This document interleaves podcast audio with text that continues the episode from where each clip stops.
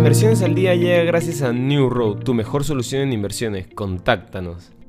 Hoy, en el plano local, el proyecto de ley presentado por Perú Libre para el retiro del 100% de los fondos de las AFP vuelve a estar a debate. La propuesta consiste en el retiro total en un plazo de 30 días calendario, lo que supone un nuevo retroceso para un sistema que muestra cada vez más ineficiencias para sus contribuyentes.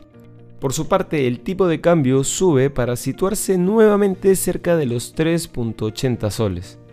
En el plano internacional, Wall Street abrió este lunes en terreno mixto y el Dow Jones, su principal indicador, bajaba un 0.10% lastrado principalmente por Boeing y con el mercado en busca de rumbo tras registrar su mejor semana desde 2020. El parque neoyorquino comenzaba la jornada dubitativa tras registrar sus mejores marcas en los tres principales índices en casi dos años, después de que la Reserva Federal de Estados Unidos anunciara una esperada subida de las tasas de interés. El precio del petróleo Brent para entrega en mayo prosiguió este lunes su escalada en el mercado de los futuros de Londres con un aumento del 4.34% hasta situarse en los 112.32 dólares, condicionados por la guerra en Ucrania.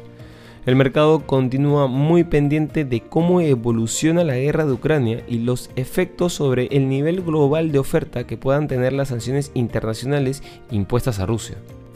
Por otro lado, el ministro alemán de Economía Robert Habeck, de visita en los países del Golfo Pérsico para hablar de los suministros energéticos a largo plazo, dijo el lunes que no deberían beneficiarse de las sanciones mundiales contra Rusia por su invasión a Ucrania.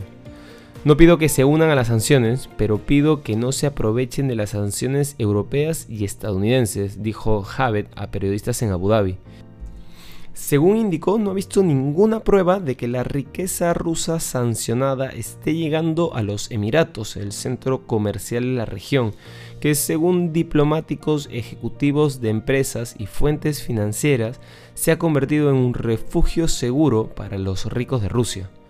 Y no queremos irnos sin mencionar que el fabricante de aviones estadounidenses Boeing caía un 4.6% este lunes en Wall Street tras conocerse que uno de sus aparatos del modelo 737-800 con 132 personas a bordo se estrelló hoy en el sur de China.